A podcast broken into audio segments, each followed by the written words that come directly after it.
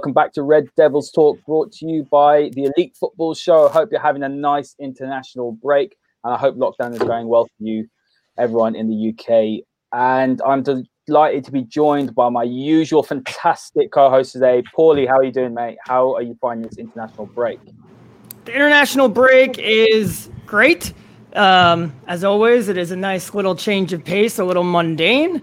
Uh, the Mets got sold to a new owner, and he came on and gave a press conference yesterday and just talked about how mediocrity is not acceptable, making the playoffs isn't acceptable. We want to win everything, and it just goes to show you how quickly an owner can endear himself to a fan base by simply giving an F. And that's a note for any other owners who may be out there. Let's hope the same thing happens with Man United's next owners. Marc, nice shirt today. Look, look, looks a little bit retro. How are you doing today, mate? It's good to see you. It's been a while, hasn't it? I feel like I haven't seen you for forever. I think. I think. I mean, heart grows fonder, right? When you've been absent and all that. So uh, I saw you last Wednesday. I have changed scenery tonight, though. I need to sort the shifty curtains out. There's a lot more pictures to go up, but um, but yeah, new scenery. So I'm happy. Get in there. Nice one, mate. And Ciaran, how are you doing, my Irish friend? How is things across the pond? I don't know why I said things are grand across the pond or sea or whatever we'll call it. we're not the same as you. We're, we're all depressed because we can't go to the pub. So uh, yeah, we're stuck in lockdown until the start of December, I think it is. So hopefully Christmas is semi-normal this year, but I doubt it. And I just have one question: Is where are the Van de Beek curtains? Still don't have them up. Yeah, they, they yeah. Well, he's going to be in my um uh favorite eleven tonight. So uh, ever. so, uh, but yeah, I'm gonna have to get some Van der Beek curtains. You're absolutely right. We'll he's barely even in the Dutch eleven for this game that they're playing, and he's out on the field. But it's it's not. Uh, I mean, the Dutch are boring, but Van de Beek ain't doing anything himself. And last but not least, Joe, how are you doing today, mate? It's good to see you. It's been a little while, hasn't it? Yeah, let's get cracking, mate. I love it. I love it. And to Jamie, hello, mate. Good evening. And Helly as well. Nice to see you here. Thank you for getting involved. Guys, if you're watching this on Twitter, get over to YouTube, type in Elite Football Show and watch it on there. Please hit the subscribe button as well. We're only 11 off 700, so that'd be great. So we've got something a little bit different today. We're going to take it away from sort of more the tactics and Ollie and all that. And we're just going to talk about a few of the rumors. We're going to talk about Ronaldo today because we all love Cristiano Ronaldo. And we're going to talk about whether that can actually happen. Then we're going to talk about our United's, our favorite United 11. That's only players we've seen. We're all quite young here, from Joe, so ours might be a little bit different. Um, and then we've got the best moment of games you've seen at United. And we want you guys to get involved in the comments. We want you guys to tell us your favorite 11 as well. And, you know, getting involved. Loads of interaction today. We're going to talk about our favorite United signings as well. We already know Marc's is Van der Beek. And then who's United's best number seven? Remember, guys, we are a little bit younger, so I don't think anyone will be choosing George best. So don't attack us in the comments for that. Anyway, let's go straight into it now and let's talk about the Ronaldo rumors. Every single summer, we see Cristiano Ronaldo is linked with Manchester United. Now, I thought he would come back, honestly, after Real Madrid. I thought, you know, there was a possibility. And after he went to Juventus, I thought possibly the ship has sailed. I do usually say it's not going to happen, but there's something to this, Joe. I don't know. I feel like he's not happy at Juventus. I could very much see Woodward going and making a signing like this. I can very much see Ollie wanting someone of Ronaldo's stature and experience to come in. It's not. It's not too out of the the ordinary to imagine Ronaldo joining Man United, is it? No, I think um, again, like you said, though, it's just the timing that's a bit odd. Like I think it's something that I thought, like you, would have happened if it was going to happen maybe two or three years ago. You know, I, I'm not saying there's never a place for Cristiano Ronaldo in this team, but like, where does he play at the moment? We've just brought Cavani, obviously, this summer to play that sort of central role. We've obviously got Martial playing there as well and Rashford. I'm not saying for one minute that those guys are better than Ronaldo. That's the reason not to sign him. I just think in that area of the field, you know, we are quite loaded at the moment. Uh, but yeah, I, I, I, buy into this about him not being happy at events. It's not really happened, has it? I think he's been there a couple of years now. There was no doubt why he was born, uh, why he was bought. He was bought to bring them the next sort of Champions League and, and, and to win that for them. And obviously, he's not quite managed to get that over the line, but that's not just him. Obviously, as a team, they've not really performed in that competition in the latter stages. But um, no, to answer your question, it's not impossible seeing him coming back. It's just the timing of it. But again, I just think even at his age and where he's at in his career, I think I'd still love to see him just play one more time in the United shirt because I do feel like the way he left, there was nothing bad about the way he left, but he was just so good for us that it's just a shame that that's the way it has to end, if you know what I mean. Yeah, I mean, Helly asked a good question here, Ciaran. Can he play right wing? I would not be playing him there. He's an out and out striker. You bring him in to score goals. He's an absolute poacher. He's a killer. Um, you know, and Joseph says here, Hi, Joseph. Hope you're doing well, mate. Big Ron would more likely take over for Neymar at PSG. Possibility as well. What do you think, Ciaran? What's your two cents worth on Cristiano Ronaldo potentially joining Man United? Yeah, just the first one to go on that PSG comment was that I'm pretty sure that Neymar's in discussions to sign a new deal for PSG. So that's that probably wouldn't happen. Look, if you bring Cristiano back home, he plays up top striker. I don't care who else is at the club, whether it's Cavani, Martial, if there was somebody else, Cristiano Ronaldo. Like I think I saw a stat today, scores a goal every 48 minutes. So you play him up front what have we been That's saying it. for a while now that there's when Martial's not playing, and he, to be fair, he's not the best held up player at striker. He's best. He's the best one we have the, at the club. But look, you need a proper striker out there. You need someone that scores goals. We say that all the time. We don't score enough, and Cristiano Ronaldo. Not only would it be something to tug at a lot of fans' heartstrings because to bring him back after he kind of built his career up from United into Madrid to him to be able to finish it at United would be something nice to be able to kind of bring on that story. It kind of reminds me of the whole Michael Jordan documentary. It's, the last yeah, just bring him back for whether it's a year or two. Look, I'd rather have a 35 year old Cristiano Ronaldo than when we had a 35 or 36 year old Zlatan Ibrahimovic. So for me, if there's the possibility of doing it, we need more experience in that team. Get them back home. Yeah, I think it's a very fair comment. I mean, I'm going to bring you in, Marc. I know you have a lot to say about this.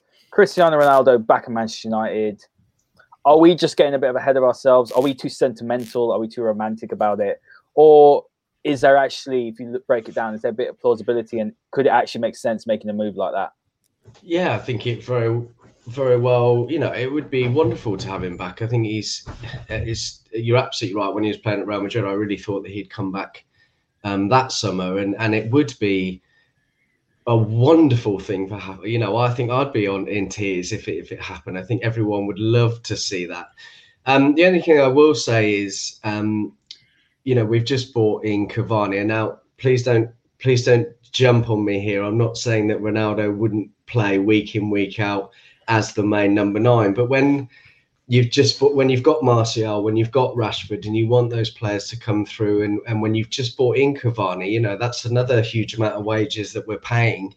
Um, and I know he's on a year deal with the potential yeah, you can break the, one. You can break the contract after a year. I mean, that would okay. work perfectly, wouldn't it? So you get Cavani. Yeah, I mean, if you and then you bring Ronaldo. In. Uh, yeah, exactly. And I think the only summer we weren't talking about bringing him in was uh, last summer when we were all about Jadon Sancho and everyone else. And and and if the rumours are, are true that he he's not happy at Juve, which is quite a possibility. You know, it hasn't quite, as Joe rightly said, it hasn't quite um, happened for him then then by all means, you know, maybe maybe United need to really make that statement signing that isn't going to be as dear now.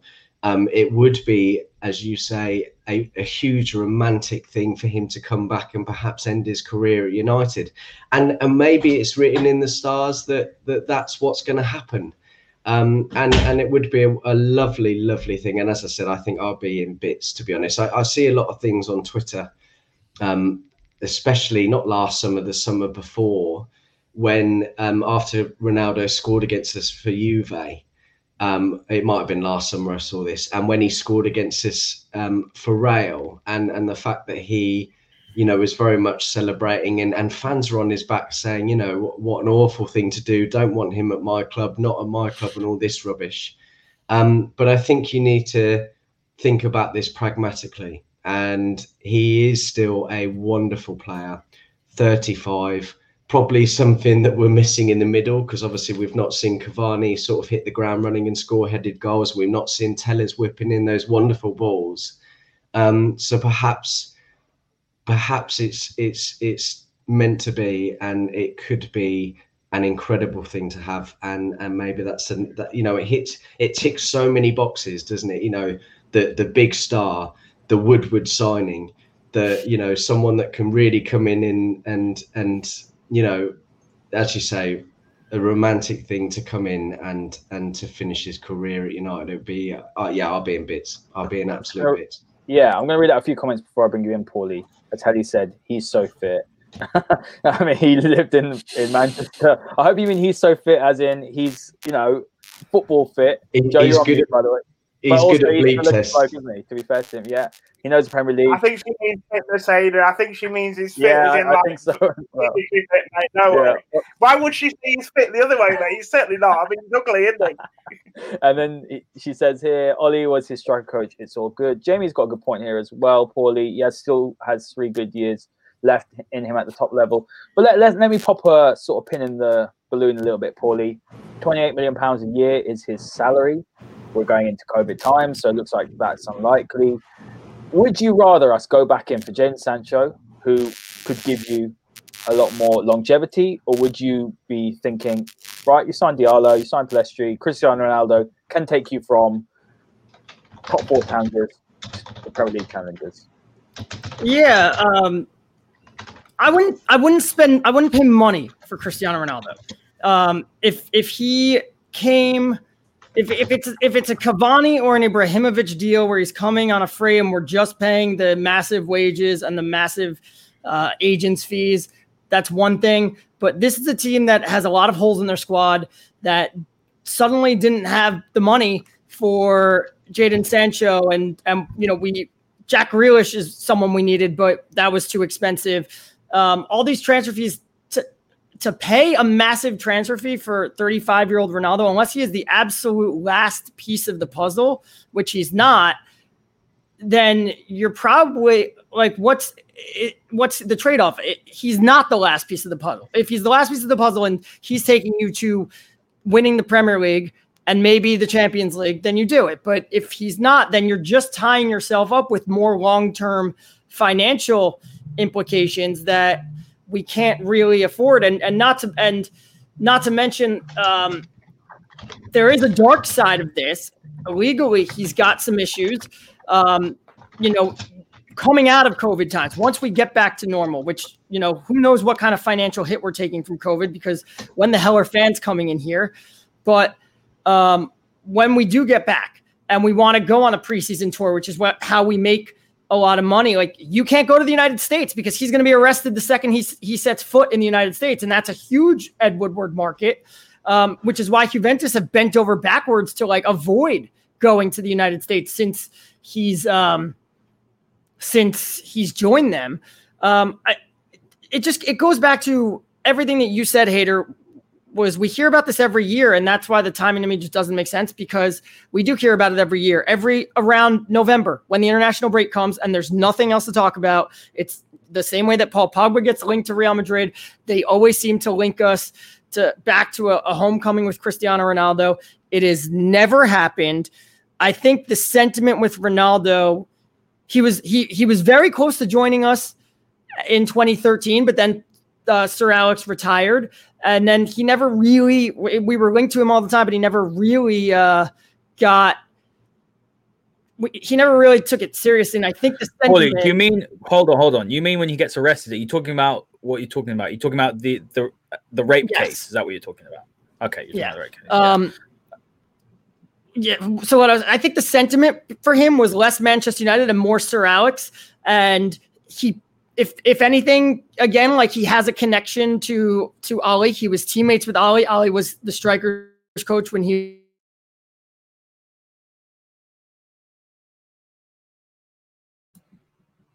Hold on, I think we've lost Pauly here, guys. Ah. What?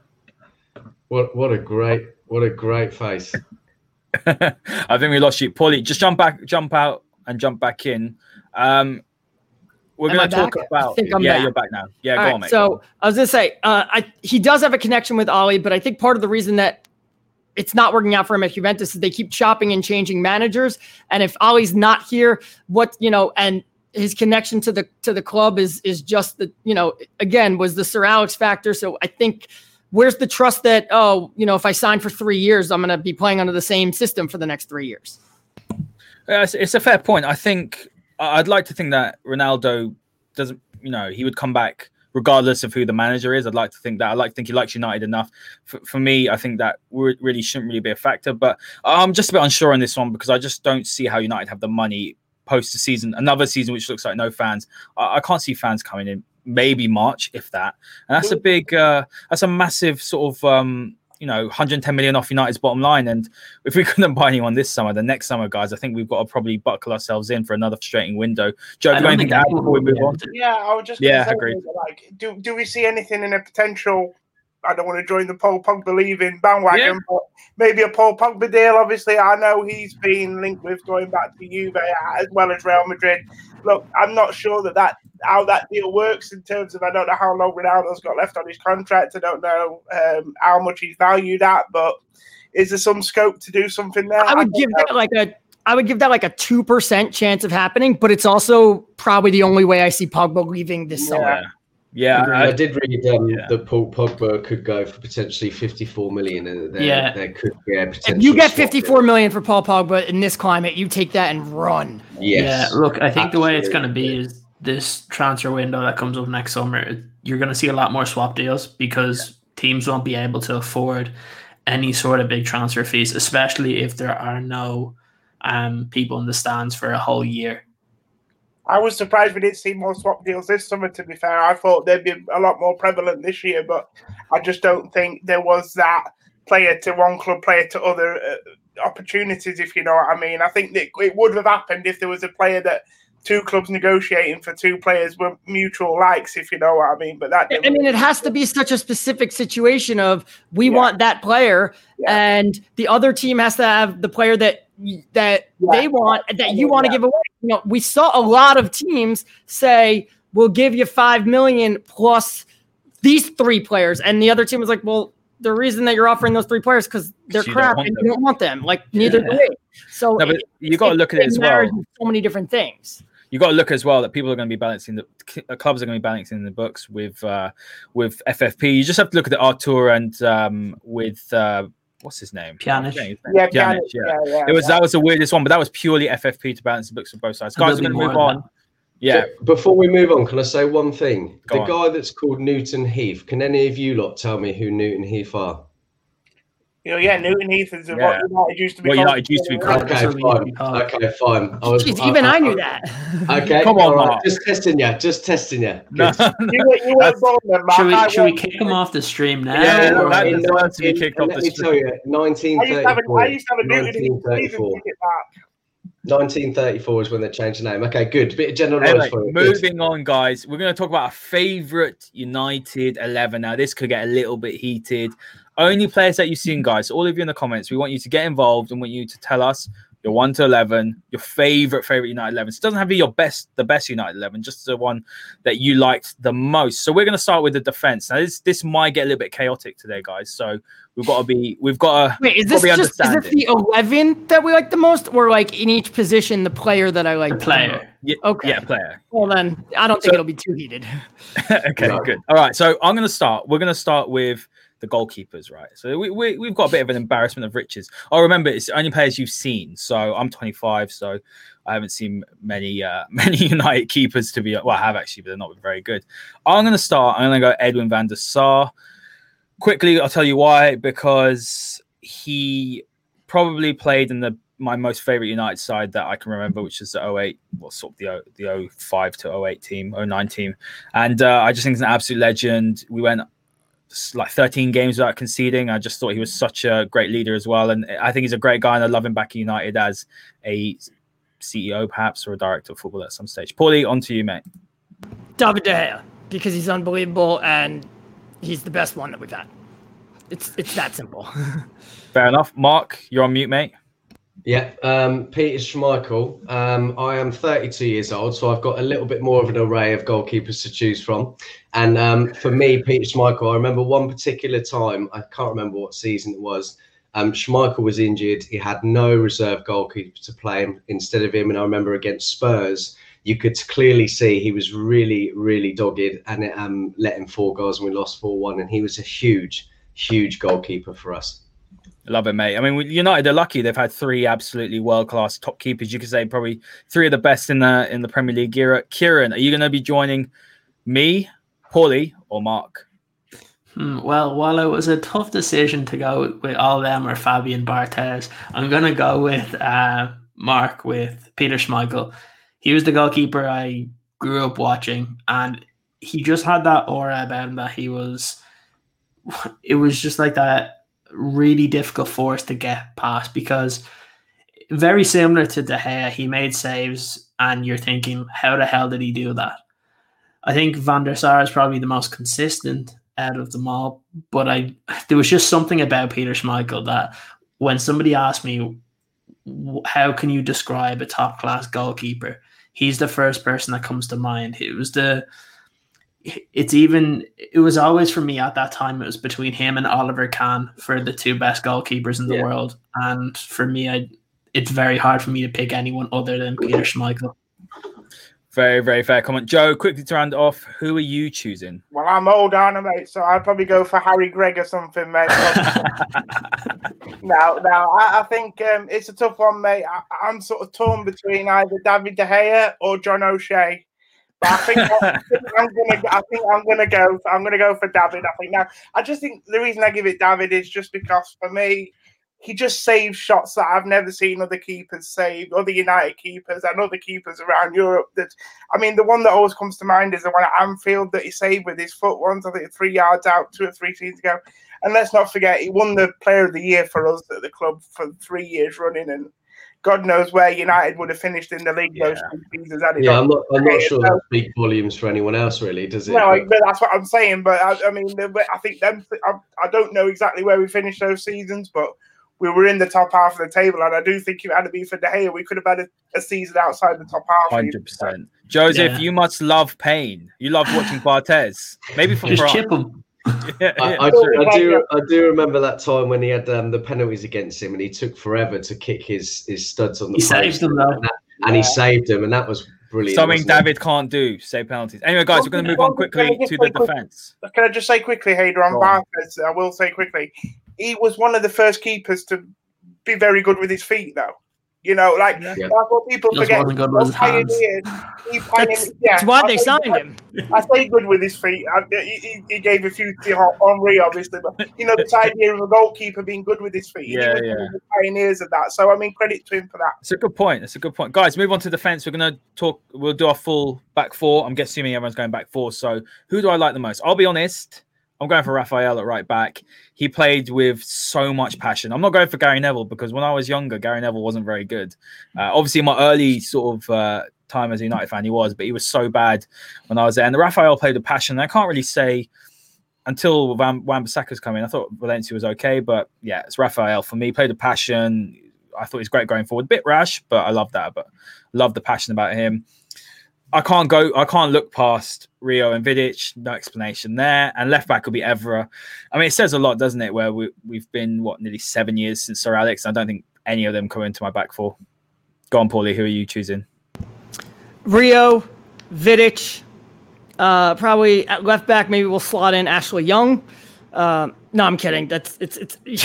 Oh, that was a look from here. No, it's Patrice Evra um, and Rafael. I don't I don't know if uh, I'll I don't know if I recognize the passion. I just remember, I remember I, his first game. I think his first game. If it wasn't his first game, it was his second against Aalborg in the Champions League, and he came on or he started, and I was just like, "Who is this guy?" I had no idea. And the way he just ran up and down that pitch almost seemed reckless at times, but the way he got forward, oh, he was so much fun to watch. I and and uh, yeah, that especially when your alternatives for the first two years of his career were John O'Shea or Gary or a very old and slow Gary Neville. Like it was we haven't had a right back as much fun to watch as Haider said until Wan Bissaka came in, and Rafael is still more fun to watch. Yeah, he is. And Joseph says here, Denis Irwin. I wish, mate. I wish I was old enough. I mean, if I was, then that would that would be my choice. But unfortunately, I'm not old enough. Marc, who are you choosing for your back four? Are you similar to all of us? Because that back four we've just mentioned was class, wasn't it? Yeah, um, I, to be honest you, I was going to go Rafael as well. I think um, I remember Gary's younger days where defensively he was brilliant, and um, going forward and the interchange with Beckham, and this is what we asked for from Luke Shaw and Wan Bissaka, um, is exactly what Gary and Beckham used to do, and it was brilliant. But I will go for Rafael because he had so much passion he was exciting to watch. He was a little bit suspect defensively, but I tell you what, he he wore the badge, and he still does now. The the tweets and stuff that he has, brilliant. Um, even even how he played against us for Basaksehir he was awesome. Yeah, I thought. yeah, he, yeah, and he, he probably used that as an opportunity in a pedestal to show to come back and, and play against the club he loves. So uh, Rafael probably for me as well. Um, Denis Irwin was a phenomenal left back, um, but for me because of how much positivity um, Evra instills and and and how funny he is and the Instagram posts that I see religiously he is brilliant and I love him and he's an, he's a great United advocate and I'm going to go with him just for purely for banter and positivity yeah?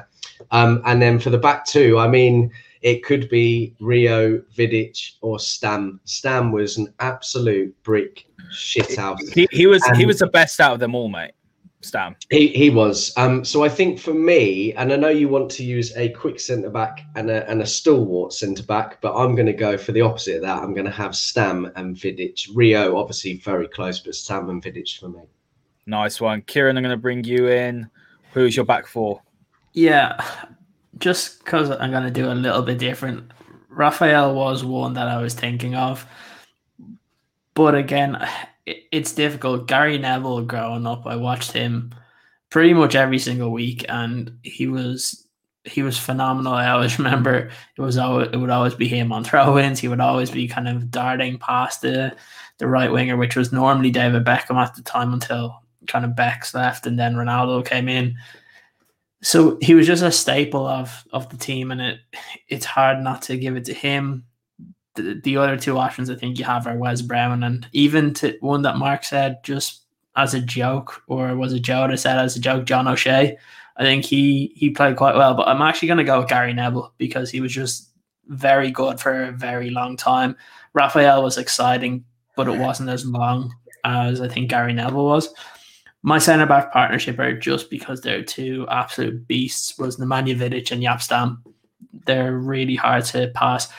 Another one that kind of came to mind, I, I always enjoyed watching Ronnie Johnsen as well. I thought he was good. Um, yeah. And then left back, I know I would have said Patrice Evra, but just to be a little bit contrarian, I'm going to go with Denis Irwin because I think he. Good. I expected you to go for that. I'd be surprised if you he was, he was just one of those players that he he reminded me a little bit, not in the same mold, but kind of like what we have with Juan Mata now. That the actual the presence that he had was so good and he was only there for a couple of years when I was growing up.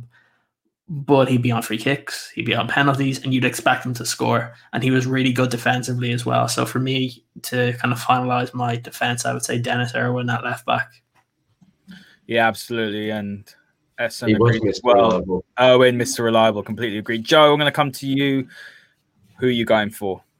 Yeah, well, Ciaran had to get his Irish boys in there. He had to get a shout out for the deal, John and Denis. But uh, he's spot on about Denis. I'm glad he said it, to be fair. I mean, a lot of people won't remember, but Denis was so reliable on free kicks and penalties. I mean, and this was during a time when Eric was at the club as well. And sometimes even Denis would take penalties. It, mate, he was, he was super reliable. And yeah, fantastic professional, great team player.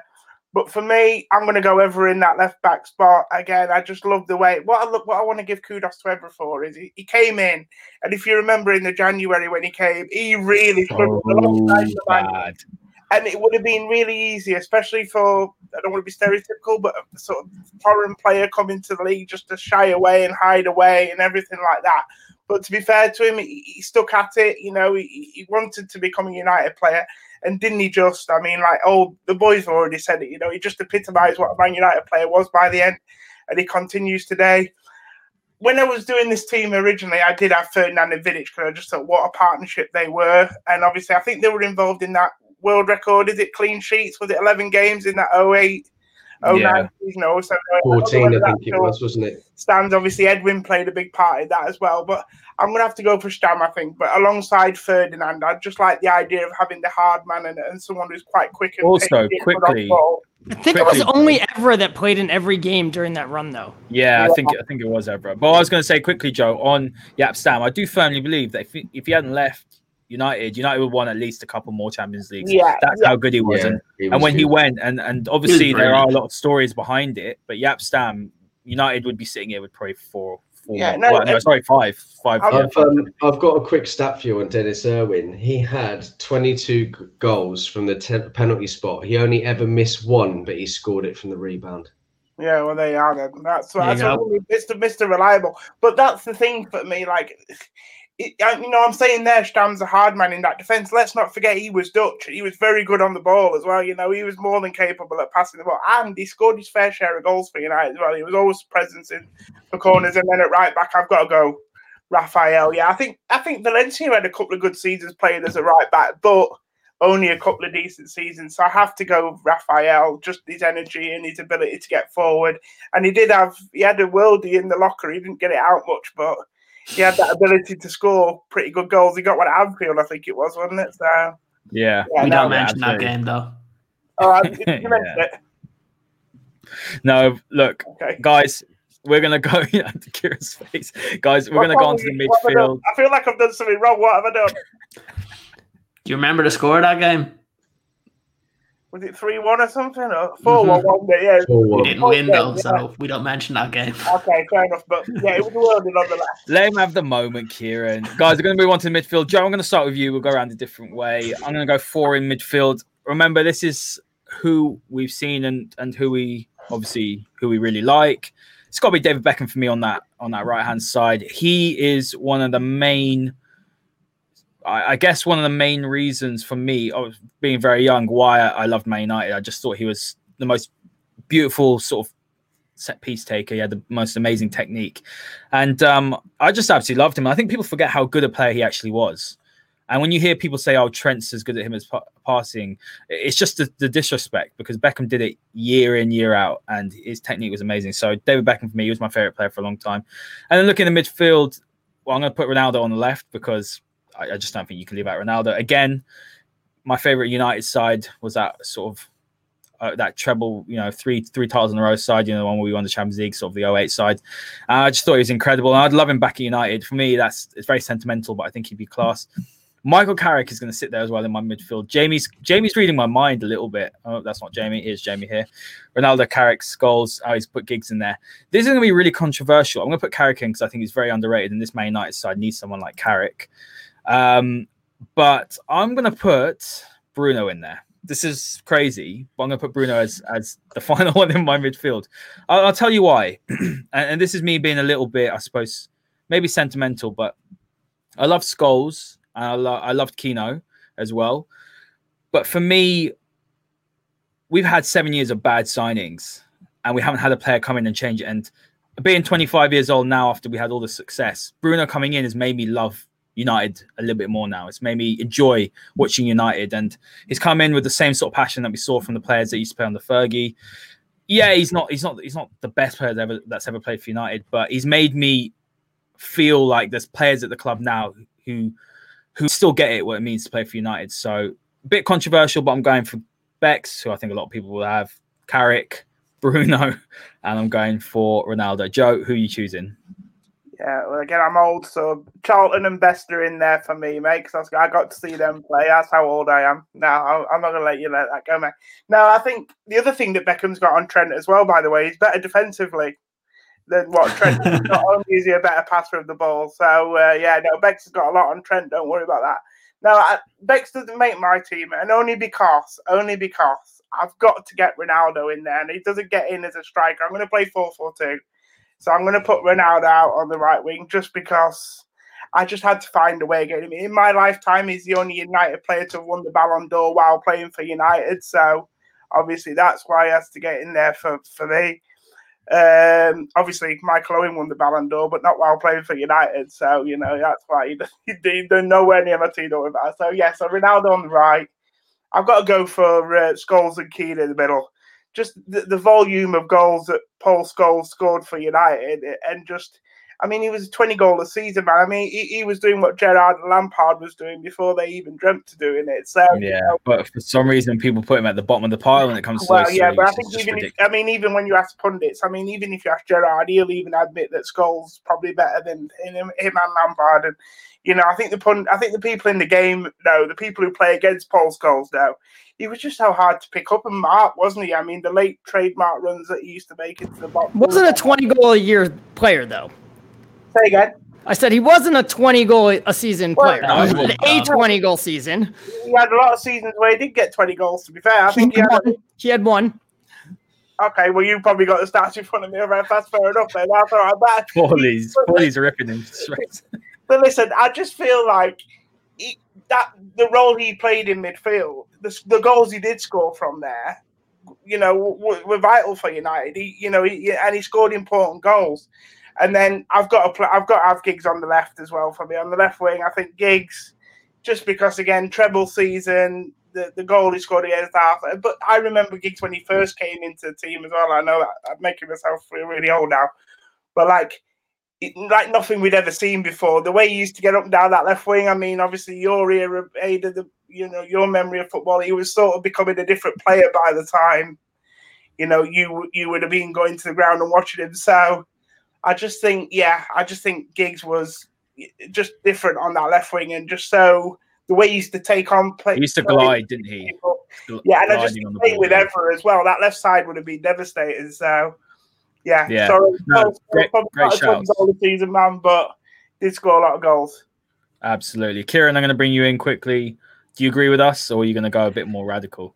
It's it's pretty close to what Joe said. It's the only difference is I actually don't have Cristiano Ronaldo in the team, even though he's one of my favorite players. Um, the main reason is I just think when you're looking at a right winger, what Beckham gave United was crazy. The fact that he didn't win a Ballon d'Or that 98 99 season was ridiculous. He was by far one of the best players in the world. Um, then both for country and for um, his club he was he was one of he was the first I think global superstar that came from that was in football. You had like I know there was a lot of players that were really popular in the Premier League at the time, and rightfully so. Beck's was kind of the first one that kind of catapulted football on that big level where you saw him all over the world, where you could have gone anywhere. And if you asked someone, did they know who David Beckham was? They knew. And it wasn't just his celebrity, he was that good when he was actually playing. You if you asked Beckham to put the ball in a specific spot, he could do it and without thinking. You just have to go back to one of the testimonials he played at about five, six years ago, and he could still do it. He was still the best crosser, and that game still had the likes of Rooney and all playing. He was he was ridiculous.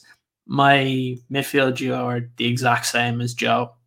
Roy Keane and Paul Scholes are two of the best central midfielders I've ever seen play for Manchester United. For me, Roy Keane is probably the best captain I've ever seen for Manchester United. And look, I'd say most people that have probably seen more Premier League team or more Man United teams than I have would probably agree that he was the best captain. Um, Paul Scholes, the talent that he had was ridiculous. If when he needed to go and be the more defensive midfielder, he could do it. When he needed to go and get in the box and score a goal, he could do it. The ones that, always kind of stick out to me are that goal against Aston Villa from the corner, the one against Newcastle. He was he was ridiculous. He was a very very good player, and I don't care what stats have to say about Paul Scholes. I know with my eyes that he was much better than eh, most other Premier League midfielders. And then I don't think you can take Giggsy off the list. He was just he was that good. You just knew anytime it was going down the left, you would you would hope that it was a one on one with Giggs because he was going to be able to get past the defender. I think the problem that he had for a while is it was nice when Evra kind of came in because it gave him that kind of space as well. But he was one that gave defenders nightmares before you play. That when Giggs had the ball, you saw defenders step back a pace or two because they knew if they didn't that he'd beat them. And the fact is, even when he lost his pace, he was able to change his game to still be able to score in the Premier League. I think he was he scored the most, uh, not the most amount of goals, but in the most consecutive Premier League yeah, seasons, he, he kept scoring at least a goal. League season. And even he scored as, in every. Every yeah, even as he got older. Until until his final one.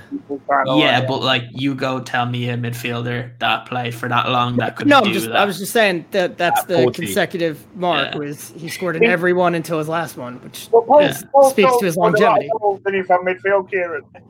Hmm. Paul Scholes scored a lot of goals from midfield, didn't he, Ciaran?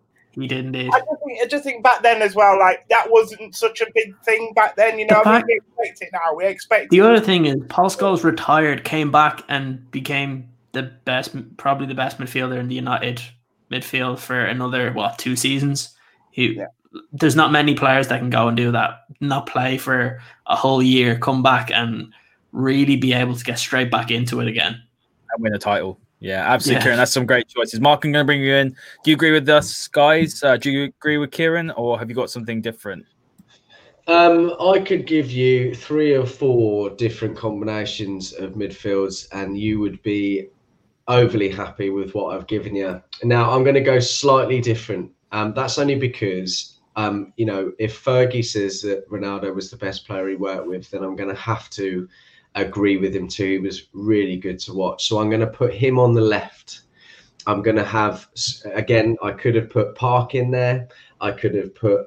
Um, I'm going to put um, Ryan in there, but I could have put um, Roy Keane in there. I could have put Carrick in there. They were all brilliant, brilliant players, and I would take absolutely any one of them. Um, so I'm going to put Ryan in the centre of park, but only because um, he used to play on the wing but then he was actually dropped back into midfield and an inside left um, midfielder in his later years. So I'm going to put him there and I'm going to put Scholes there. I don't care what anyone has to say about any other midfielder, Gerrard, Lampard, whoever. Paul Scholes is the best midfielder I have ever ever seen, and his passing, and his passing accuracy was incredible. So I don't want to ever listen to any other alternatives. So Paul Scholes, day in, day out, and then on the right for me, David Beckham. He was an absolute um, incredible player to watch. I absolutely loved him as a kid uh, growing up. I had many shirts with Beckham number seven on the back. Um, as you said, in that 99 season, he was phenomenal. When I was a little kid, actually, um, I met both Beckham and Ryan Giggs at a signing thing back in Reading um, when I was a lot younger. And it was around, around, my birthday. I think I must have been about eight years old at the time. And I had uh, both signatures in a birthday card from them both. And that was an incredible day. So it's that, that four for me. Uh, I love that, mate. And yeah, Giggsy was he had a really good couple of seasons, didn't he, when he dropped in the midfield? And that shows the intelligence of the player. That yeah.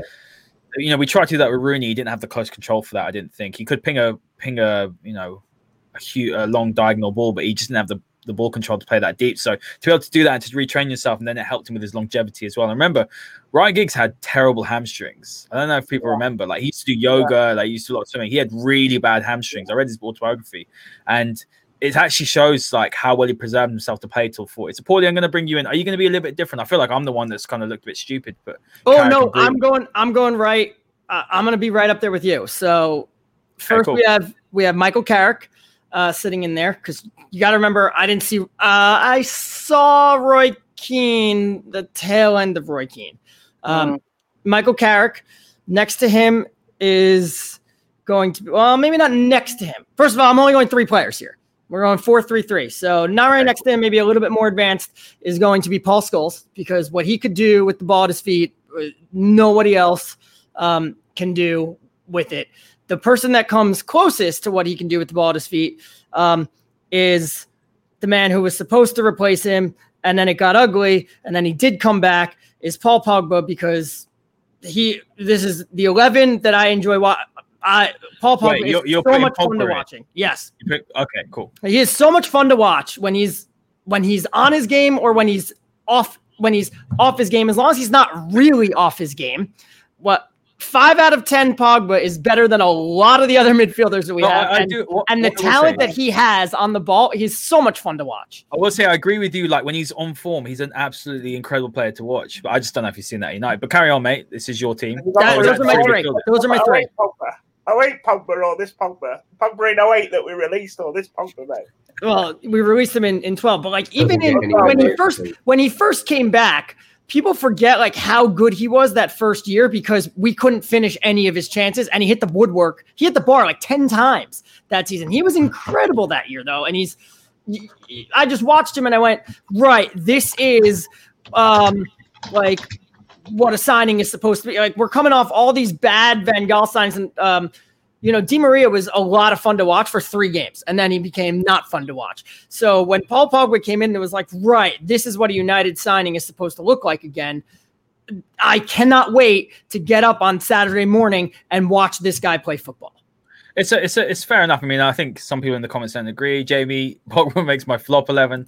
I think Paul Pogba has not been as bad as people say, but that's a different topic for another time, and we are not getting into that because I've spoken about Paul Pogba so much. Like, I just can't be asked. But anyway, guys, we're going to move on. That's interesting. Um, let's move on to strikers, or as Pauly's going to have three up, three up front. Um, look, I'm going to go for two. I've watched a lot of Cantona, obviously all the, the the replays and everything, and he he changed Man United. We all know the impact he's had at the club. But for me, I, I have to choose who I've seen. Uh, it was a really tough one because Robin van Persie in that final season of Sir Alex is, is one of the best single like a, play, a performance by a single player in, in a season. He completely carried United to the to the title. Uh, but it was only one season. Look, I'll have to go with Wayne Rooney first.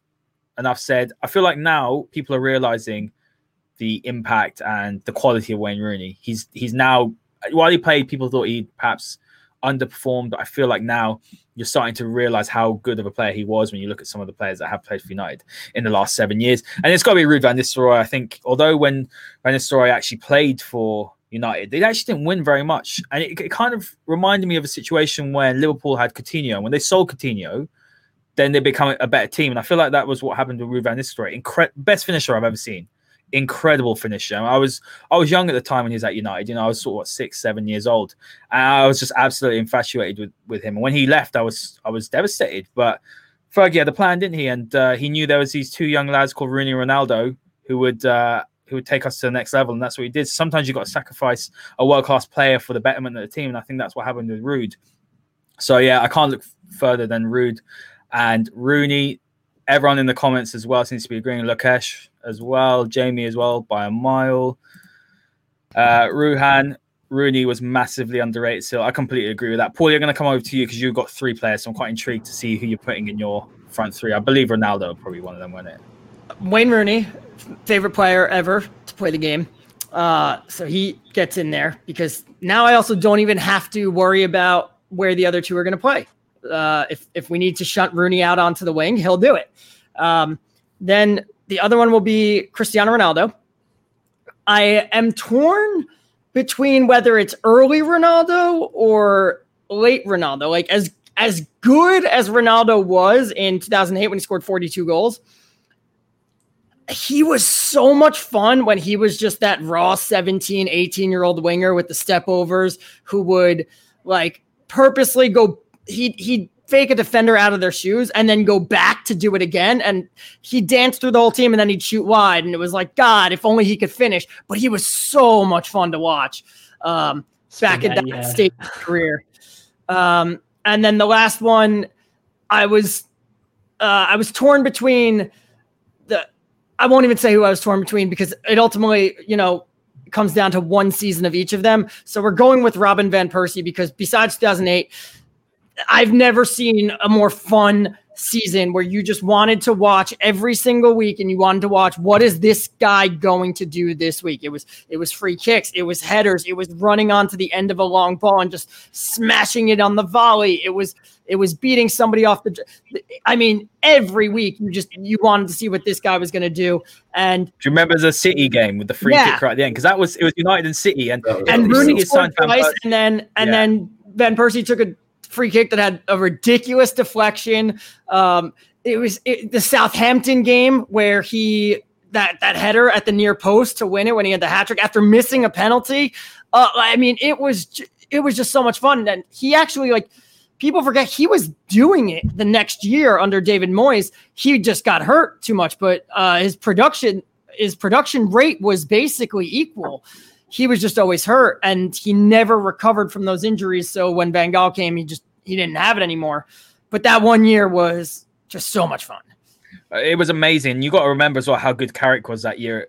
Do you remember how many assists he gave to RVP? Yeah, and also, yeah. it was just it was it was pretty much the situation where if United hadn't signed him and he'd gone to City, then City would have would have won the league. You know, it was literally on a knife edge and who was going to win the league. And what a player! What a, and it was, and we, we got him from Arsenal. So like all yeah, the Arsenal fans who like were like, oh, if he would have just left, like if he would have went to Juventus, like we could have enjoyed him. And like now it's like he's playing for our rival, and it, oh, it was it was so brilliant. Yeah, I agree. And like Jamie says here, Rooney should have won the Ballon d'Or. There was that season, wasn't it, where he scored over thirty goals? Um, yeah, and uh, with, with his head, with his head from Valencia's crosses. Yeah, Valencia was class that year. We won the league. We we lost to Bayern. Obviously, they were under the good old Louis van Gaal. Um, and that we didn't win when... the league. We didn't win. The, we, we lost no, by a we point. Lost on point Rooney's Chelsea, two seasons where he scored all the goals are the two seasons we lost.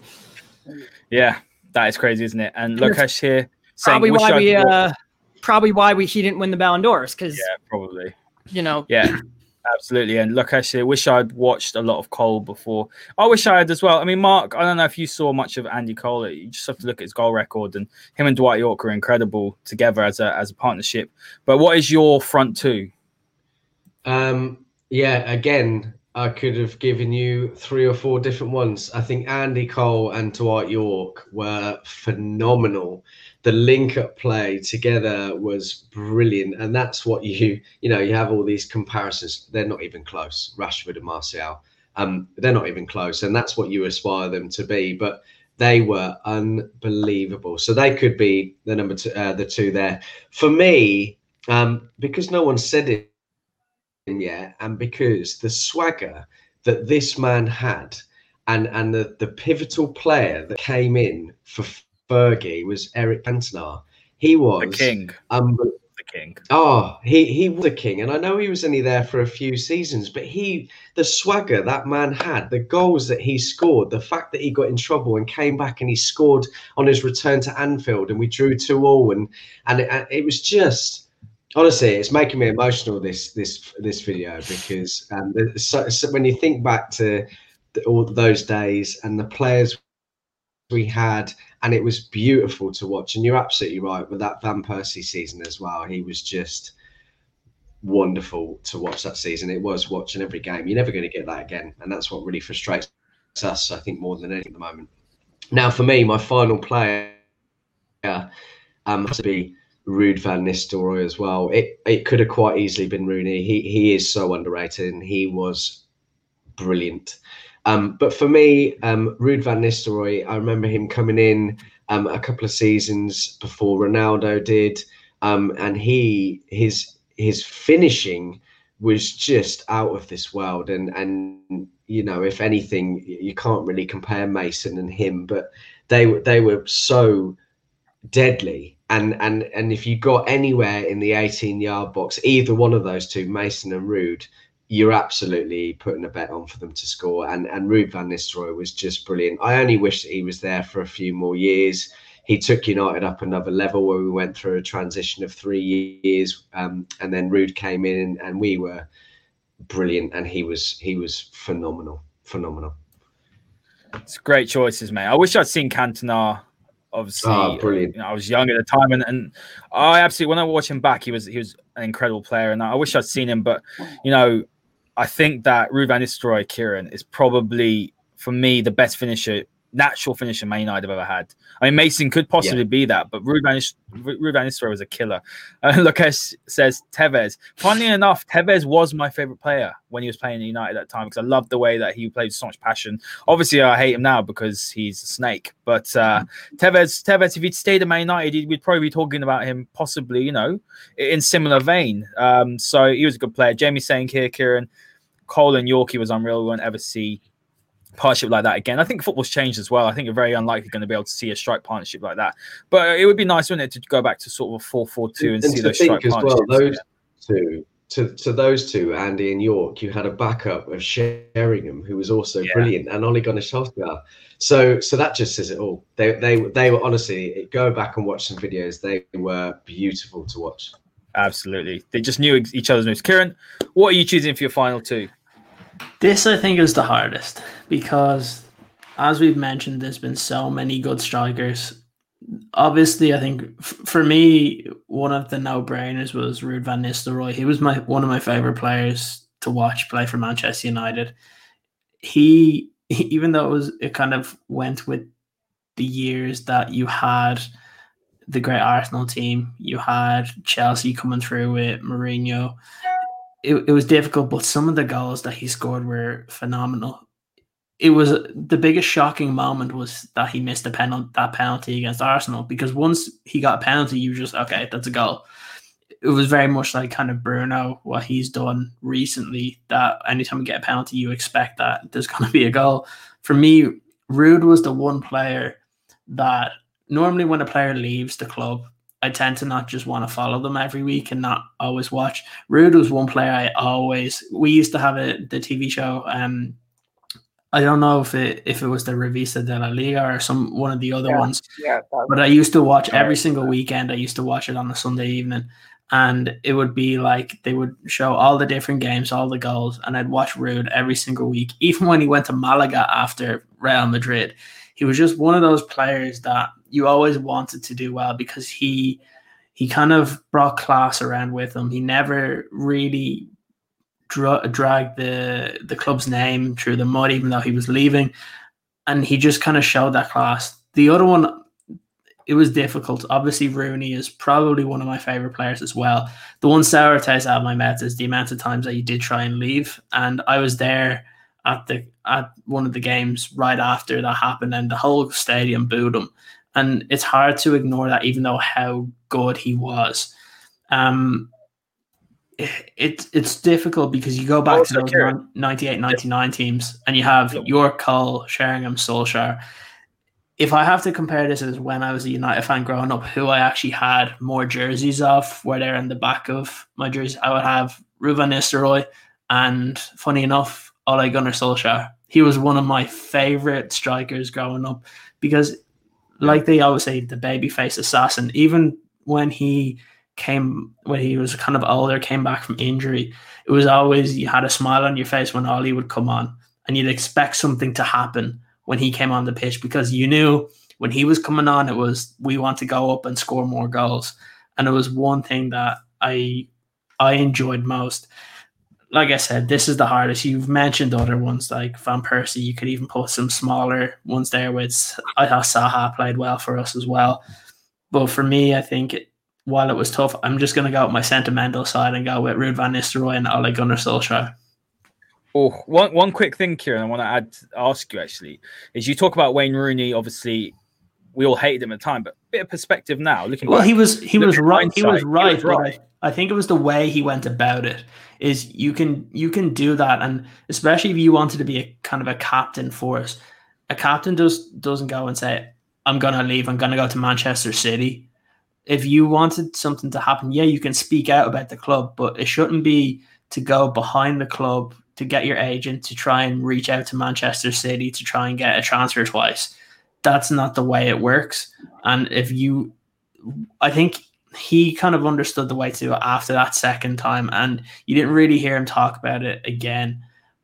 But he was at the height of his kind of popularity at that time. And Man United were doing really well. Ladies certainly so, loved him at the time. Pardon? I said the ladies certainly loved him at the time, although he might have been paying them. So, yeah, yeah, it's uh, he was look, paying a lot of them. Yeah, look, it's it's just one of those that it, it never really sat well with me that the way he went about it. Look, we understand now why he did it. He wanted more success for the club, but it's not like it's not like the club were completely behind the likes of Man City. We were still up there. We like with Ferguson's teams. Now, granted, I think what was it the year or two afterwards we brought in Robin van Persie. It's yeah, just the way.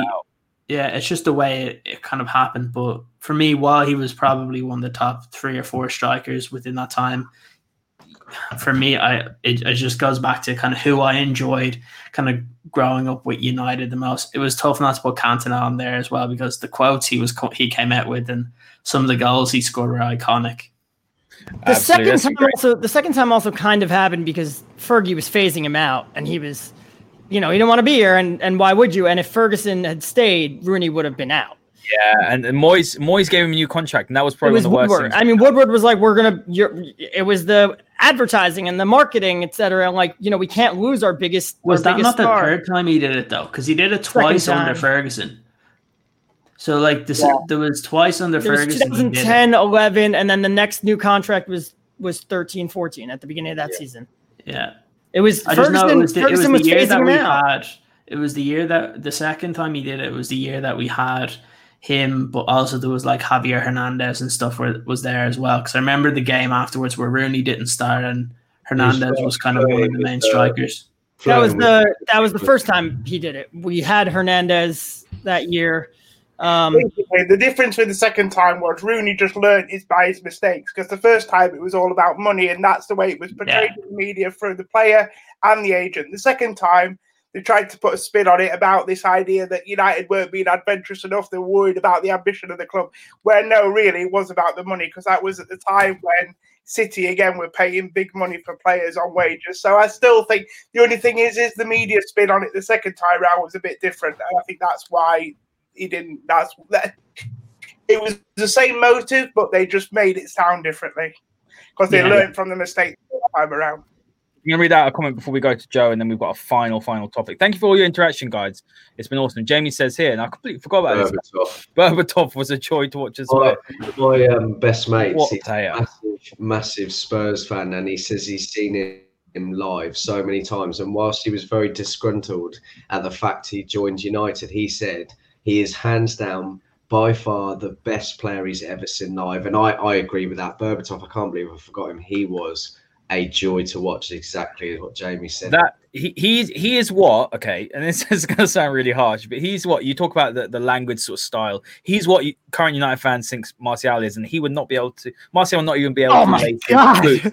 No, but this is what young fans think. Seriously. Yeah, but right, but like if if Berbatov played in this team now, oh my god, long, he'd be the oh best player, but fans would hate him. Yeah, you, that's what I'm trying get, to say. You're going to get Berbatov to press. Get out of here. Do you not remember though? I'm gonna. Do you not remember? How... The guy used to walk out of Old Trafford with a cigarette in his mouth. yeah, day. That's what I'm trying to do. But do you not remember even when Berbatov was here? Because remember, Berbatov was here and Tevez was there before. United fans loved Tevez because he worked. Yeah, that, I I didn't Berbatov like Berbatov when I yeah. I didn't like him specifically for that reason. Was we had such a good thing with our team, and then Berbatov came in a year later, knocked Tevez out of the team, but also changed the way we had to play.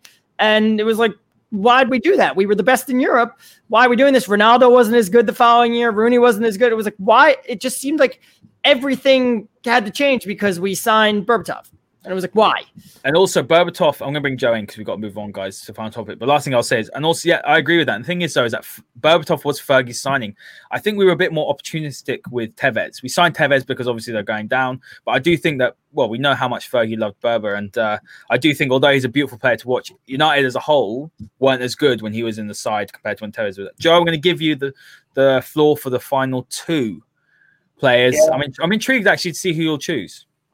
Well, I'm I'm intrigued to know just how popular Ciaran became with his parents when he told them he wanted Solskjaer and Van Nistelrooy in the back of his shirt every time. I mean, 20p a letter, mate. I mean, that's. I know. I mean, you could have picked Cole or something like that, mate. You know what I mean? It's just like, yeah, but no. 20p, that's cheap. Yeah, I'm gonna say, I used to pick the short name, so I got a name on the back. I used to have my own name, Smith or, or Yorke. I had that as well, but now. No, for me, it's probably Van Nistelrooy and Van Persie. Right, Ruud Van Nistelrooy is my all-time favourite striker. I'm not saying that the two would be a brilliant partnership, but I'm just thinking Ruud was so good in and around the box. You know, he was such a. I wish we had a poacher sort of striker like that now. To be honest, to be in the box to pick up on the loose ends and stuff, so brilliant at that. Where Van Persie could obviously score all types of goals, and just that ability to score absolute worldies to shoot from anywhere. And like Pauly said, that season Van Persie played for United. Well, he played a couple of seasons, obviously three seasons all told, but the season when he won the league for us. I've never enjoyed watching United like that since probably the treble season. So I mean, kudos. Oh, or maybe the 08, 07, 08 team when we won the European Cup again as well in the league. But no, Van Persie brought so much joy that year, and it was just a way that literally one player made the difference. If you remember the season before, we lost. I think it was because we couldn't defend. We couldn't defend yeah, well, it. Also, it was like every game we like needed Van Persie to like dig us out of a hole. Yeah. Well, we, no, it, it, wasn't a good team either. No, but it was not really not a very good team. team. The thing with Van Persie was is though it's just like it, it, it, was literally. I mean, we talk about players making a difference to a team, but we lost the, title the season before on goal difference. I think it was City, and then obviously he came in and Fergie said at the end of that year, I've said before, you know, he said we'll never lose on goal difference again. He bought Van Persie and we smashed the league the next year. So that was brilliant.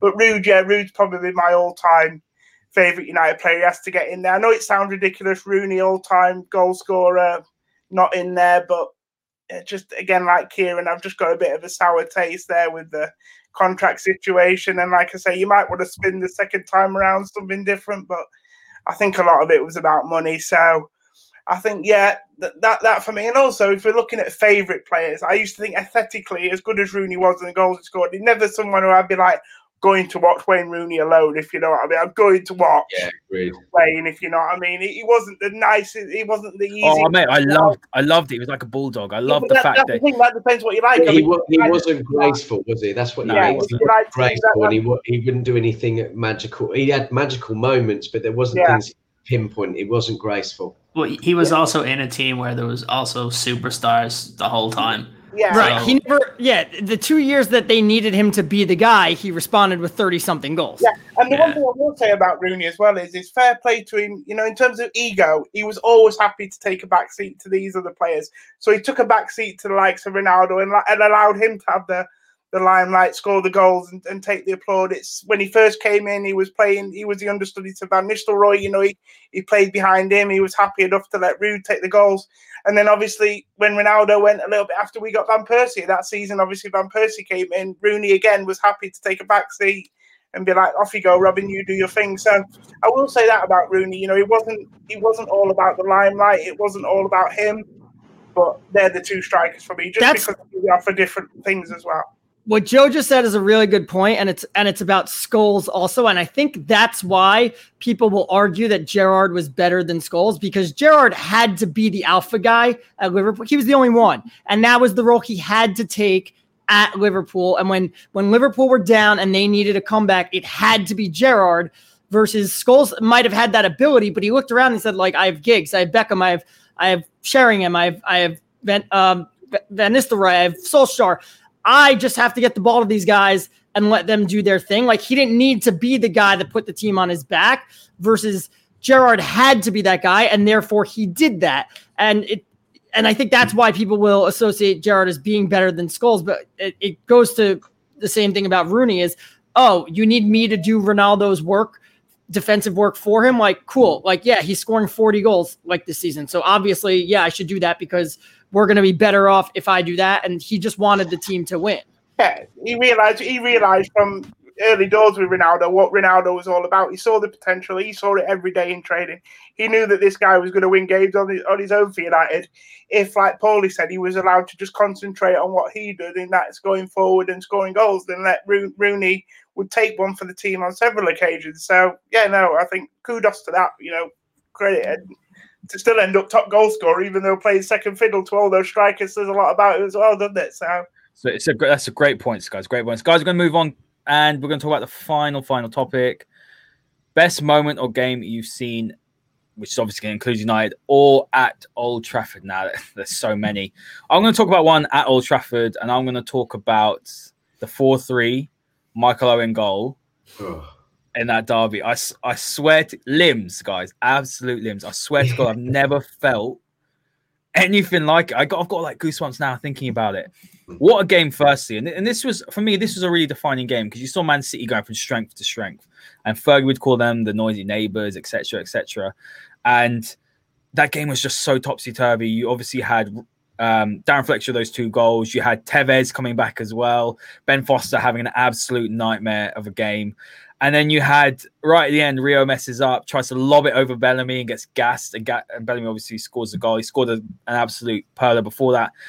Last, last, last chance of the game, and who to ah. pass the ball but Ryan Giggs. What a ah. pass! That's so underrated. And the control yeah, in the middle of the park, not yeah, the in the middle of the park. And I just, I'm just getting like goosebumps now. I Think about it, and I've never felt anything like it. Just no uh, Old Trafford's never been. I've never seen anything like that. Old Trafford. Hey, did, hey, did Marc did Marc know you were going to pick that game because he's put the shirt on for you as a? it's a good point. Uh, yeah. yeah. Well, that, that was that was mine too, but I didn't have the luxury of seeing it at Old Trafford, mate. That must have been oh, it, incredible, incredible, and I just I'll never forget that game as well because it was just. I, I, was with one of my really good friends as well, so it was it was just so like the whole day was incredible. The football was, was incredible. I was four goals. You were at home. Yeah. yeah. sorry, mate. I was with Ciaran. Sorry, mate. Not kidding. But no, I just everything about it, and and the funny thing as well is that you know with Michael Owen, I know there's a lot said about Michael Owen. Obviously, he's he's so pro Liverpool, even though they hate him, we hate him. But you know what? When it came up with some big moments like that, he, he could always finish. His legs were gone, and and yeah, I'll just never forget it. And the way Fergie was running down like like cheering, and then Gary Neville runs all the way down to the City fans, pretends he's warming up, but he's actually cheering. It's just it was incredible. So yeah, I, don't think I'll ever feel a moment like that again, where with that much sort of that was football at its purest, absolute ecstasy. So yeah, what an absolute incredible moment. Pauly, I'm going to go to you. What is your favorite United moment? Well, it's it's games that I've been to, right? Doesn't have to be. Yeah, it could be anything. Oh, we're going anything? Then I'm gonna go with uh, Macheda's goal against Aston Villa. I I don't think I've uh, ever screamed so loud at a match. Uh, my mom was outside working in the garden. She came inside. She thought I was crying. She thought something happened. I was crying. She thought something happened. Um, I I've never and the the craziest part about this was I wasn't even watching it live. Uh, I turned that game on. The games that game kicked off at eleven o'clock in the morning by me. And sometime in the first half, my dad called me and he said, "Let's go out to lunch." And I was like, I, I, couldn't get out of it. I couldn't say no, so I just I hit record on the DVR, and I just I came back and resumed from where I was. Uh, so I think United were still one 0 up at that point, and then they go two one down, and I'm just watching, and and when that goal happened, yeah, I've I, I kept that game on on the DVR for years after that, and I used to rewatch it all the time mate, that that goal was that was incredible. And you know, we've been so blessed, haven't we, Marc, with so many last minute goals, and that became a bit of a trademark. But uh, you know, I just the sad thing is, I mean, not to put, put a downer on it, but I just don't see this United side doing things like that. I remember you, when we when we scored to tie it, Ronaldo tied it like the 88th minute or something like that, and John Champion was the commentator, and he said, "If history tells anything, United will go on to win this game." And I just yelled at my TV, "Shut up. Commentators, guys. yeah, you shut up. We're about to lose the title because we freaking couldn't beat Aston Villa at home. It's just, and that was a good Villa side though. That was that, that was Martin O'Neill's side. John Carew was uh, uh good there. Agbonlahor was good. They came fifth Ashley for a couple of seasons. Ashley, Ashley Young, yeah, yeah, Young Guineo. So yeah, it's just. But that's the thing, Marc. There's so many incredible last minute goals, and even like even under Jose Mourinho, we saw quite a few of them, but I, we just haven't really seen that in the last few few years. Uh, and I feel like when we, we go a goal behind, we, we don't fight back. But that's what United's DNA is built on, isn't it? It's that Fergie time. And yeah, talk to me. Is yours a is yours a game specifically, or is it a final goal? Um, um, last minute goal. Well, I think I was going to originally go with the Michael Owen winner against City. I remember um, being at university at the time, and I was with five of my other housemates. Three of us were United fans. They do say that one in three people support Manchester United. Facts for you there. Um, what gen- genuinely? Genuinely, apparently, one in three people are Man United. so fans. random. Anyway, so um, yeah, it was me and my housemate watching it. We, I think, actually, no, we were in the pub, um, and there was there was a few of us there, and it and it was, and you were absolutely right. It was pure ecstasy and I, and I just just you know to in and throw in you know um, Ben Foster having a, a, rubbish game. This was just after the point where we'd had those 14 games. Um, without I was so excited for Ben Foster. I thought he was going to be so good. Yeah. and, he was so bad. Van der, Sar, Van der Sar was injured, and that was one of the first games Ben Foster had to step in after the 14 game um, without conceding. Um, and it was a, it was, I couldn't believe it. And you saw that bloody Rio Ferdinand couldn't run to save his life. He was, you know, by that point, he was really struggling to get back to keep up with Bellamy. And, and I just, it was that goal. And I just remember a lot of the fans in the pub probably didn't want Man United to win. And I remember there was a lot of jousting going on and all this. And, and everyone, the silence before the goal and then the eruption was just unreal. And I wasn't in Old Trafford, honestly, mate. I am so jealous of that. That Be- best game. Uh, I've, you know what it is? You actually heard, you heard everyone go. like as in like the guards, and then everyone just shit. And that mate, people were like crying, people were like running down to get nearer. Like it was just, it was limbs, mate. It was just the most amazing thing. And like I just, I used to go so much when I was younger, and like with work, and obviously I live near London. Obviously, you can tell by the accent and everything. So I haven't been able to, but you know, I was lucky in the younger years where I used to have a season, season ticket. I used to go regularly uh, when I was younger, and that was when United were incredible. And it was just, I think about it now, it was amazing, Mark. Oh, it was, it was yeah. I, again, they're making me a bit emotional. It was, it was such a, a great memory. Seriously, it was such a, a wonderful memory that that game. And I think the other one for me, just very quickly, the Champions League final. I think I was about 10. I was on the cusp of turning 11. And I kind of, at that age, was in and out of falling in love with Manchester United. My dad um, was a Spurs fan. So there was a lot of animosity there, nice animosity. And and I just remember that that point, me staying up late because I was young, watching that game. And I remember doing flips or what I thought were flips in my living room and then going into school the next day with my other Man United friend at school and and we just we were besotted and beside ourselves. That was another great night. That was incredible, guys. Get your uh, get your favorite moments in. We'd love to hear them. And what I will say on that before I move on to Ciaran is that I was really young as well. How was how old was I? I was I was really young, and I remember my mum was like, "You're not allowed to watch it." And I snuck downstairs, put the TV on, and then it's a penalty shootout. And it was the best. I remember the next day, like you said, going to school, and like, I was United fans. There was a lot of Chelsea fans. How ridiculous that they used to play that final on like a Wednesday night. That yeah, was crazy. Ten that years ago. great. yeah, because mom's like, go to bed. I'm like, no, I'm gonna watch right. this. Yeah, and like you have to go to school the next day because, like, exactly. oh right, it's Wednesday night.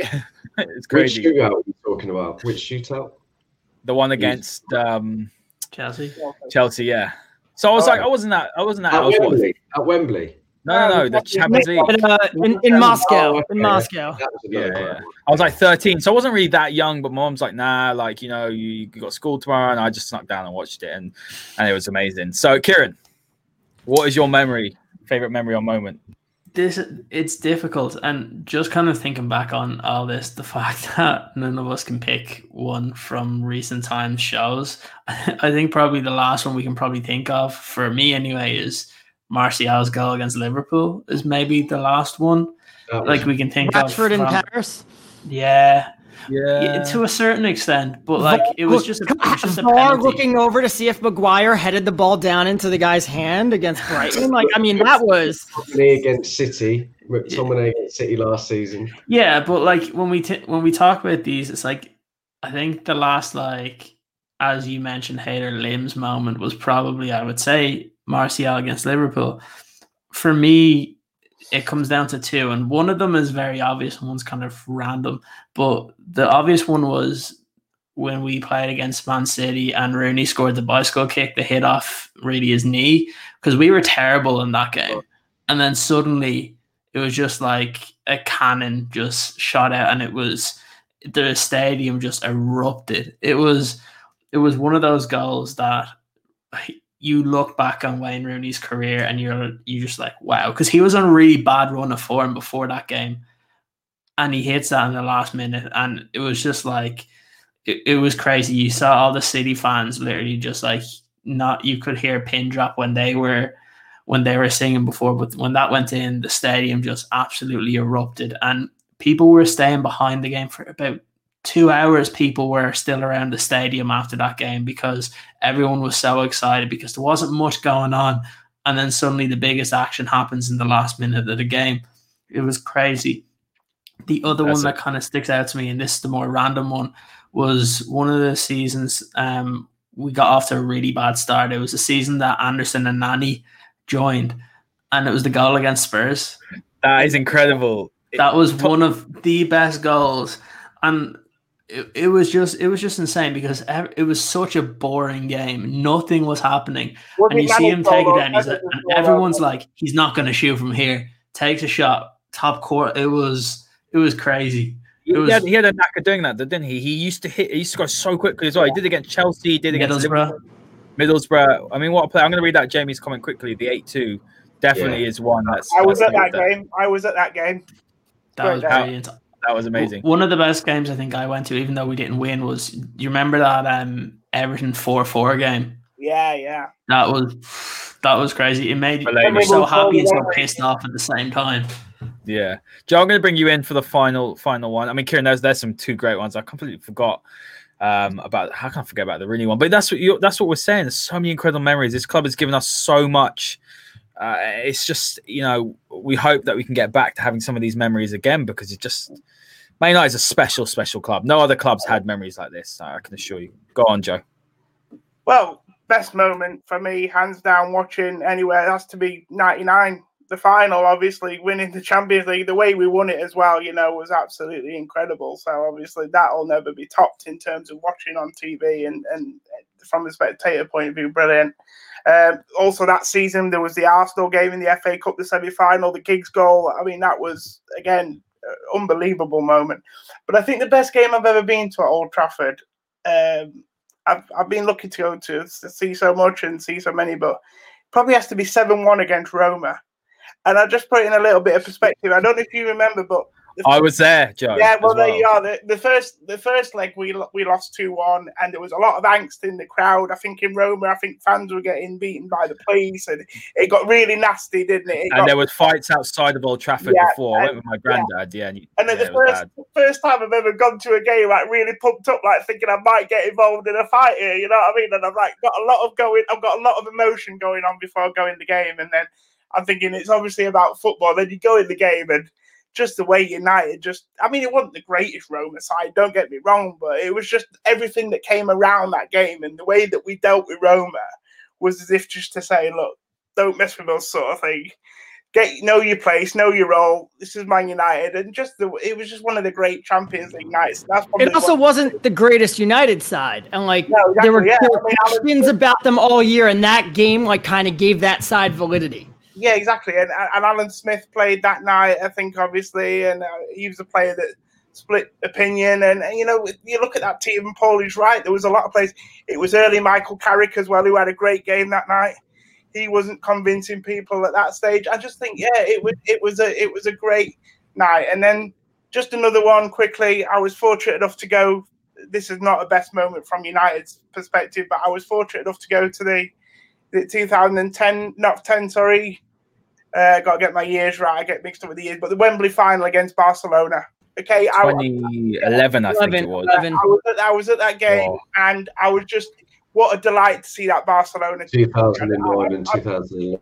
I, it's, it's the only time I've left the football ground and not been angry with United for not winning because I literally come away from that and just thought you can't beat these guys. They were unbelievable, and I came away thinking I'm just pleased that I've witnessed that. You know, what I mean, to see it live, to be there, it was an education, and it was it was beautiful. To be fair, so yeah, Yeah. obviously they're- they're Special- two games. Special shout out to the first Champions League game I ever watched because they were always on when I was in school. Um, the Yeah, first yeah, Champions League game I ever watched was right after the Roma match. The first leg against AC Milan was one of the best games I've ever seen. Yeah. That guy was was unbelievable. simply brilliant on the day. The second goal he scored, where he got uh, our defenders to take each other out, and then just Rooney's winner in the 93rd, 94th minute. Uh, that was one of the best games I've ever seen. Yeah, Yeah, that was absolutely. special. What, what I will say, guys, this is gonna be a funny one just to finish with. Uh, you'll remember this. This was horrible, by the way. So I was at this game, uh, the David Moyes season, where United lost uh, three 0 to Liverpool, and obviously it was shocking. But I've never seen, and this is the incredible thing about Man United when you go to Old Trafford. And that's I don't think there's many big clubs, and maybe that's it might be seen as a bad thing. Maybe it's a bit sentimental, but I don't think it is. United's fans at Old Trafford will always get behind the team no matter what. We were getting beat 3 0. It could have been like five or six, and we just sang 20 times through the whole game. And then at the end, I was in the Stretford end, pretty much nearly the whole of Stretford end waited and we're singing 20 times, 20 times and clapping the players off. We just got smashed by Liverpool. And this is a thing that I don't think there's a more of a loyal fan base in the stadium at a big club than Man United, Man United supporters. And I think that's all we got. We've got to, you know, we've got to appreciate that. And I, you know, it was a difficult, difficult day. That was a horrible day. I was a long, long way back as well, back home as well. That was horrible. But I just thought that the fans were incredible that day, and it showed to me as well that you know people can say what they want about Man United fans, but they they'll always support the team, win, lose, or draw. And we've got an amazing club. And guys, to all the listeners, I really hope you've enjoyed this. It's a little bit different today, but it's a bit of a trip down memory lane. It's also shown me and maybe the other guys as well that United's recent years have been really, really bad. A shout out obviously to the Martial goal against Liverpool. The shout out to the Martial goal against Everton at Wembley in the mm-hmm. semi final. That was amazing yeah. as well. Yeah. That was, and then the Zlatan goal in the final in the League Lingard goal in the FA Cup final as well. Yeah, yeah, yeah, exactly. So look, this is an incredible club, and I really hope you guys have enjoyed this. Pauly, thank you very much. Marc, Joe, and Ciaran, thank you for joining me tonight. It's been an absolute pleasure. You're welcome. Thank you. Thank you. No problem. And to all the listeners, make sure you hit the like button, hit the subscribe button. Find us on Spotify, Apple Podcast. You can find us on Twitter as well, and on Instagram. And make sure that you help us get to 1K because we have got a special giveaway when we hit that number. So we will see you next time.